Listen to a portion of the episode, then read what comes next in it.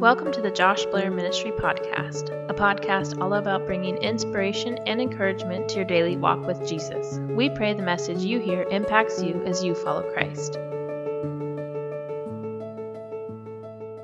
We are continuing our series in the book of James, and we're diving into chapter 2 this morning. And we're continuing on this journey to answer what it means to look like and to live like Jesus. That's the question that we're continuing to answer as we read through the book of James. And hopefully, you've been enjoying this series so far. And uh, we want to we wanna be people who, if we say that we are followers of Jesus, we want to follow well. That is our goal. Yes? Would you agree? As followers of Jesus, we want to be people who are living like Jesus and looking like Jesus. We want to follow Jesus in his words and his actions this morning. And so, as we, as we jump into the message, um, I, I, just want to let you know that when I, when I first met Faith, my wife, uh, one of the first things that I noticed about her was her uncanny ability to talk to anybody. I mean, I mean anybody, regardless of their position in life, whether they were the janitor or quite literally the president of the university. We, we met at Fresno Pacific University. We were working together in the financial aid department, and the, the university had just hired a new president. And um, she, all, all of a sudden, I find out she's like best friends with the, the president's wife. And I'm like, what are you doing? They don't have time to be buddy buddy with you. Like, they got things to do. They're trying to run a university. And she's like, they're just people. And uh, I, on the other hand, were like, I, I was, before I met Faith, I was starstruck always. You know what I mean? Like, like I, I saw uh, Rich Rodriguez from Channel 30 once, you know, and I was like, he's like, please step away from me. You know what I mean? It was just like anybody who had any type of fame whatsoever, I didn't know how to, I didn't know how to interact with them. I was just so like, well, what do you do? You're, you're a person who's, who I know but don't really know. And so I just was really kind of weird. Anybody else like get, get weird like that? Yeah, like, but not faith. Uh, even, even to the point she made such great friends with them, they even came to our wedding. I was like, why are they here? You know, I was like nervous. I was like, yeah, my, my boss is here. Like, he could fire me at any moment. You know, like, hey, thanks for coming, you know. I was, I was still, I still wrestle with that. And I, I think it's so funny that in our society, we, we have people who are like that. We, we have uh, stars and celebrities and, and, and people who are in power. We, some, some of us, we tend to put them on a pedestal, don't we? We tend to, we tend to get weird around them. We tend to kind of don't know how to handle ourselves when we see people who are famous or who are well known. And I think it's ironic, I think it's weird really, uh, that typically we, we put people on pedestals because of who they are, how much money they have, or how famous they are. I think actually we do it because either subconsciously or just because it's a part of our society or it's a part of our human nature, we tend to, people who are famous, who have, have wealth or who are in uh, areas of success, we tend to put them on pedestals. We tend to see that they have a higher value than other people. We may not say it that way, but we certainly treat them that way. Would you agree? I mean, you don't go up to somebody who's, you know, not financially well off, who, who's living in the streets, who, who, who doesn't have anything to offer you, who doesn't seem to be successful in life, and you don't walk up to them and be like, um, uh, hi, uh, you know, you don't do, you don't stammer with your words. Oftentimes we just walk right past them. There's a weird thing in our society where we elevate those who we think are successful or are celebrities, and those who are not, we tend to put down or don't, we, we tend to ignore. And as followers of Jesus, of people who want to follow Jesus and live like Jesus and look like Jesus, sound like Jesus, we need to recognize that that is not a biblical understanding of how we should treat people based on their success or lack of success, based on their celebrity or lack of celebrity, based on their wealth or lack of wealth. In fact, the book of James hits that area pretty, pretty hard. And in chapter 2, he really addresses that pretty severely as believers and we tackle that this morning. So that's what we're going to be answering. We're going to answer the question of what it means to look and live like Jesus. I think actually it's pretty funny even do you guys have friends who name drop all the time? Who, who have who have I'm, I'm guilty of this sometimes too can i be honest like i've i'm like hey i know so and so so that means i'm important too you know what i mean like it's a weird thing, but I, I have friends that who just be like, "Oh, I was hanging out with so and so who knows so and so, it's their cousin," and it's just like it's weird because we do that, really, the reason we do that is because we think by their status makes us more important too.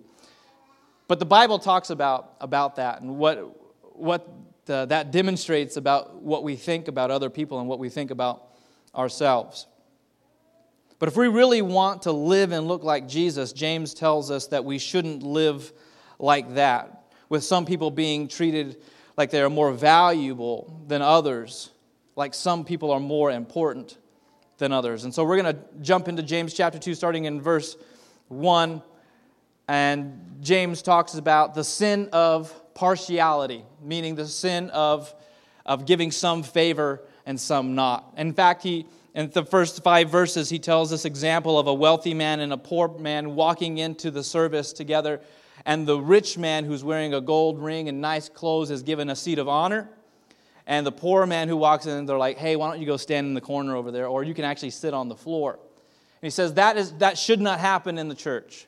That should not happen among you because you are devaluing one and, and elevating the other.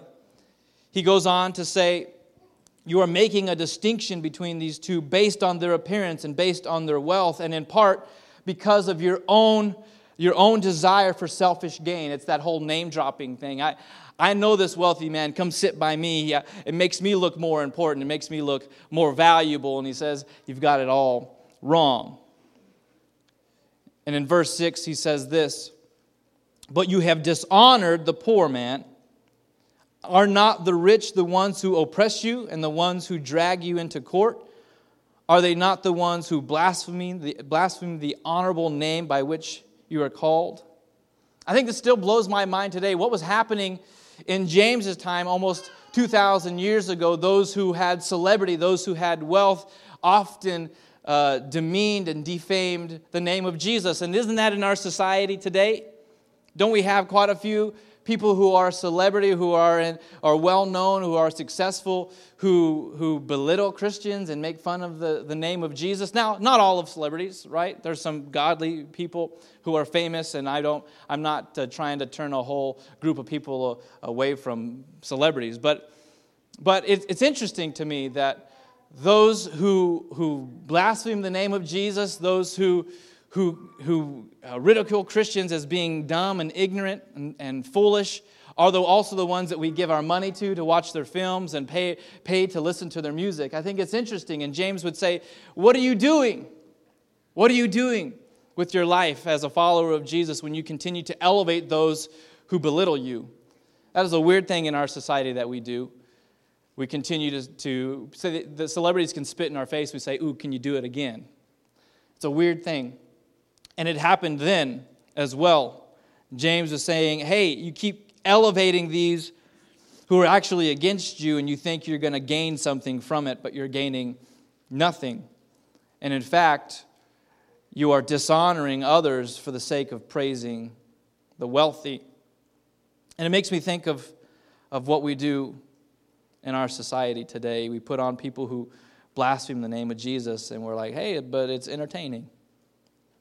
And actually, we do them a disservice as well, the celebrities, uh, those who are wealthy, those who have power, when we don't know how to interact with them, when we idolize them, because they are people who need Jesus too, yes? And you've been given the light to be light in dark places, but often because we idolize people, we think that we don't, we don't think about their souls whatsoever. We think about their fame. We think about their wealth. We think about what they potentially could give us, what, what added value they could give us, when really we're called to care for their souls. We're called to love them and not idolize them. We're called to pray for them and not praise them. And oftentimes we, we get our minds so twisted around, ah, I took a picture with so and so, I'm known because I know them that we miss the point of doing them a disservice. We dishonor those who we don't value, we walk right past, and those who we elevate, we, we do them a disservice. And James want us, wants us to be a people who says, We are more like Jesus. And Jesus could walk up to anybody, he could talk to anybody, whether they were the ruler of an entire region or the blind beggar on the street. And we want to be a people who can do the same thing. We want to be a people who says, I don't care how much money you have or don't have. I don't care what you look like, what you smell like, what you dress like. I will still care, care, care for your heart and care for your soul. I still want to be a people who say, we don't know, we don't care what status you carry. We all have to bow our knee to Jesus. And we want you to bow your knee to Jesus too. When we fail to honor people because uh, because of what's going on in their lives, we, we fail to see their value and we've missed the mark of being followers of Jesus. Instead, James says this in verse 8 If you really fulfill the royal law according to the scripture, you shall love your neighbor as yourself, you are doing well. But if you show partiality or favoritism, you are committing sin and you are convicted by the law as transgressors. You are convicted by the law as transgressors. Here's my first point for you this morning. My first point, if you're making notes, you can also make notes or follow along in the YouVersion Bible app on your smartphone. The first point is show honor to all. Show honor to all. That's point number two, show mercy. We'll get there. Point one is show honor to all. This is such a big deal, in fact, that James says if you fail to do this, you have broken the law of God. It is a sin to show partiality. Do you often think of that way? No. You, typically, we think, oh, a sin. I told a lie. I stole something. I did this. I, I gossip about somebody. Or we, I, you know, I did something bad. That's a sin. But to show partiality to somebody is a sin. And he says if you've done it, you're guilty of that law. Verse 10 says this those who fail to keep one point of the law are guilty of the entire law. The law says don't murder, but if you fail to honor somebody, you're guilty of that law entirely. The law says don't commit adultery, but if you fail to value those who God values, you have broken the law. It's so severe the call to honor and love everyone that we have to do it as followers of Jesus. What I love about the book of James is that he's always so in your face, isn't he? Sometimes he just makes you feel like, well, I don't know what to do. Or this is, I'm a horrible person and I'll never make it. Right? This is the book of James sometimes. I feel like I love to read it and also I'm like, I'm tired of this. You know, it's so heavy. It can be so heavy. But, but he gives us this glimmer of hope he gives us actually the correct way of viewing what he's saying here. He gives us uh, an ability to understand in depth what he's trying to reveal to us. In verse 12, he says this So speak and so act as those who are to be judged under the law of liberty. For judgment is without mercy to the one who shows no mercy, but mercy triumphs over judgment. Here's what he means here. As followers of Jesus, we are under the law of liberty, or the better way of saying it is, we're under the law of love. The love of Jesus given to us, redeeming us through the sacrifice of the cross. James is saying here, speak and act as those who have, who have been loved into the kingdom of God. Because we didn't earn it, there was nothing that we did in life, no act of our will that got us into the kingdom. So love people that way. He's saying, if you want to live under the old law, then you will be judged by the old law. But if you want to live under the new law of love, then the mercy of God will triumph over the judgment of God. Why is he saying that? Do you know in the Old Testament, he, James is writing to Jewish people who have accepted Christ, so they still had this legalistic uh, understanding from, from Old Testament law. And Old Testament law, most of it was about external expectations. Old Testament law said, do not touch, do not, do not, do not wear, do not say, do not do, do this, don't do that. And you could observe externally if someone was following the law or not. And James is saying if you choose to judge people based on appearance, you are then applying yourself to the old law of judging based on the external. And if you do that, then if you break one law, you've broken the entire law. Do you understand? But he says, but if you want to be under the law of liberty, loved into the kingdom of God, not by your own works that you should boast, but under the work of Jesus through the cross, then if you apply mercy to people and love them, not what they can not for what they can give to you or not what they will take from you even, but if you will just love them with mercy, then mercy will cover you as well. That is the good news of following Jesus. He warns us so much that if you, if you choose to be partial towards people, give favoritism to some instead of others, you are removing yourself from the law of liberty and you're, you're putting yourself under the old covenant law. He says that's dangerous, don't do it.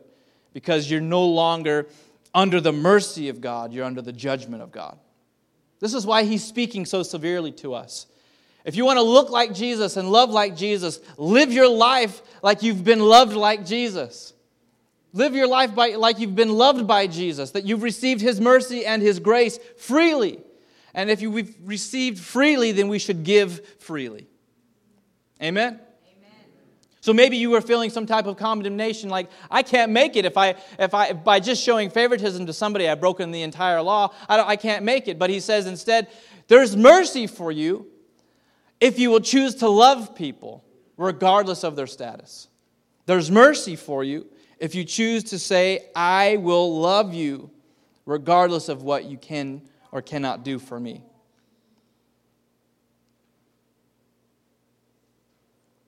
If we will walk under the law of Jesus, which is the law of love towards others, and offer mercy instead of judgment, then we are doing well. My second point, which you've already seen, is show mercy to all.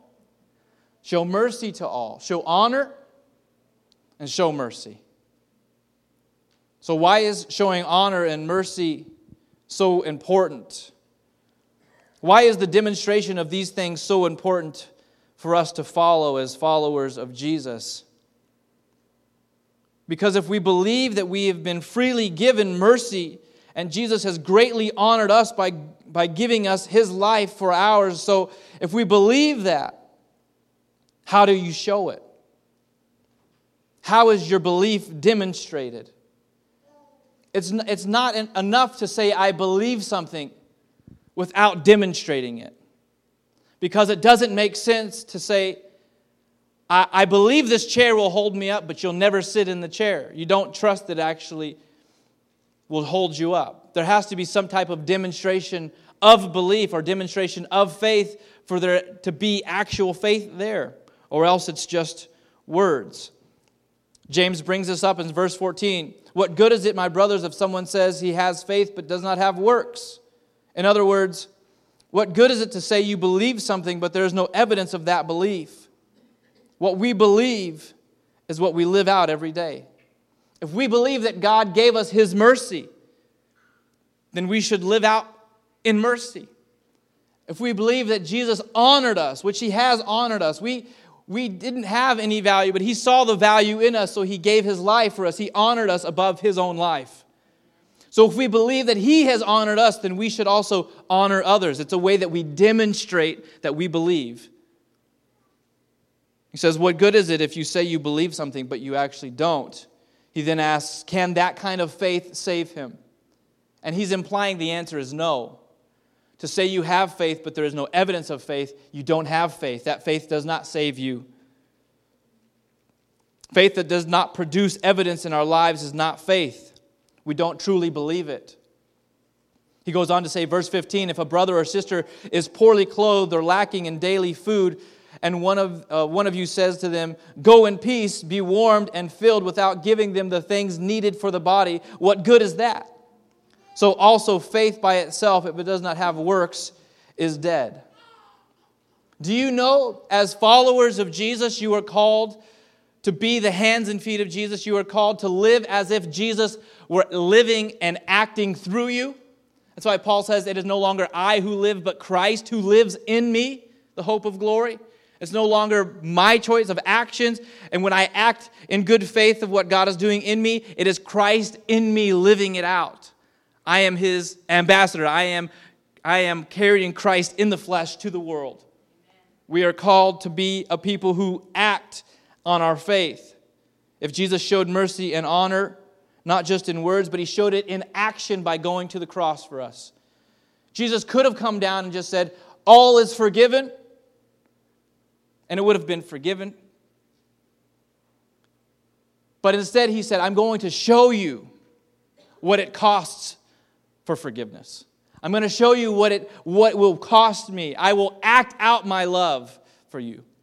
And he demonstrated it. He demonstrated love. When we honor others above ourselves, it isn't just in words, but it's in actions. Are you guys familiar with the five love languages? It's a book that talks about how people give love and also receive love and they can be different. But four out of the five are actions. Only one is words of affirmation, which is mine by the way. So y'all make sure you tell me if you like me or not and it makes me feel good. But the other ones are serving and quality time, physical touch, and gifts, all action. Quality time is being present with somebody, choosing to say, I could be anywhere else, but I choose to be with you. Action, you've heard, is a verb, or love is a verb, sorry. Action is also a verb. It's true. Love is an action, love is a verb, but faith also is a verb. Faith is also an action. For if we have received mercy, we have received honor, then we are called to give mercy and to give honor as a demonstration of what we believe Jesus has done for us.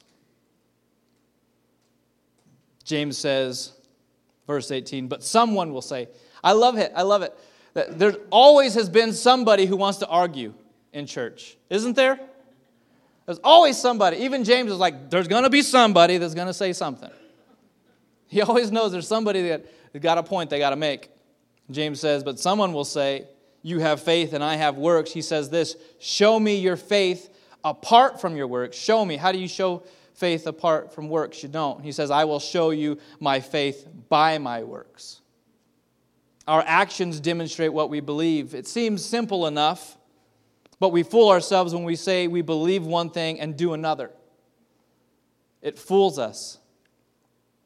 He says, You believe that God is one, verse 19. You do well, even the demons believe that and shudder. Saying you have faith in God or belief in God does nothing unless you act on it. In fact, there was a study done recently by, the, by a leading cognitive neuroscientist named Dr. Caroline Leaf. And in her study, she states that, that if we believe something but do not act on that belief, it causes trauma in our brains. If you say you believe something, but you do the opposite of it, it causes what they call a dissonance in your brain. And your body cannot comprehend, and your brain cannot comprehend why you say one thing and do another. Science is finally catching up with the Word of God. It is, tra- it is trauma to the brain, and she says if you do it enough times, it actually causes brain damage. It kills brain cells. Because you lie to your t- yourself so much by saying, Oh, I believe this, I believe this, I believe this, and you do the opposite. That's why you feel turmoil in your life. That's why you feel the tension. That's why you feel guilt and shame when you, you know to do the right thing, but you don't do it. That's the tension that you feel. And they can actually see it now as they scan brains. The tension of believing one thing and doing another. So, my point, point three this morning show your faith to all. Show honor to all, show mercy to all, show your faith to all. Not only is it good for your brain, it's better for your soul to do what you believe, to say and do what you believe. Our actions show our faith. My question for you this morning is what are you showing everyone? What are you demonstrating that you believe to the people that are closest to you? Do you demonstrate peace and joy and kindness and self control? All of those uh, by, are coming by the Holy Spirit, by relationship with the Holy Spirit? Or are you showing something else? Are you demonstrating something else? Are you one way at work and another way at home, one way at school, another way with your family or at church? Living that way causes trauma, not only to your brain, but to your soul. James says it should not be that way. It should not be that way. What are you showing your kids and your grandkids? What are you showing your neighbors and your coworkers? If you want to show love, you want to show mercy, you want to show kindness and joy and goodness, You first have to be connected to the one who gives those things to you freely when you have relationship with him. That's Jesus. The beautiful thing about spending time with Jesus is that the more time you spend with him, the more rubs off on you his attitude, his personality. Amen. He gives it to you freely. He wants you to be more like him. He wants you to walk in love and mercy. He wants you to do it, and He gives it to you the more time you spend with Him. It's all a product of being in relationship with Jesus. So, this morning, if you don't have relationship with Jesus, and you're saying, How do I show all of these things? The first step would, to, would, to say, would be to say, I want to be in relationship with Jesus. I want to give my life to Jesus so that He can fill me with love and fill me with mercy. Not only will He do that, He'll also wash you and cleanse you from the things of your past that have that the sin of your life that is that have created turmoil, that has created destruction. You see, all the things that are happening bad in the world are all products of someone's bad choices. The hurts, the wars, drug abuse, all of these things are all byproducts of bad choices. But Jesus said, I can help you make better choices when you begin to live out what you believe. See, in the same study that Dr. Caroline Leaf said that causes trauma when we say one thing and do another, says if when you begin to do the things you say you believe, it begins to restore your brain. It begins to bring life back to you. Jesus says, That is the transformation I will bring you when you choose to follow me. I will choose to pour out my love in you, my mercy, my grace. But first, you have to know me, you have to draw close to me.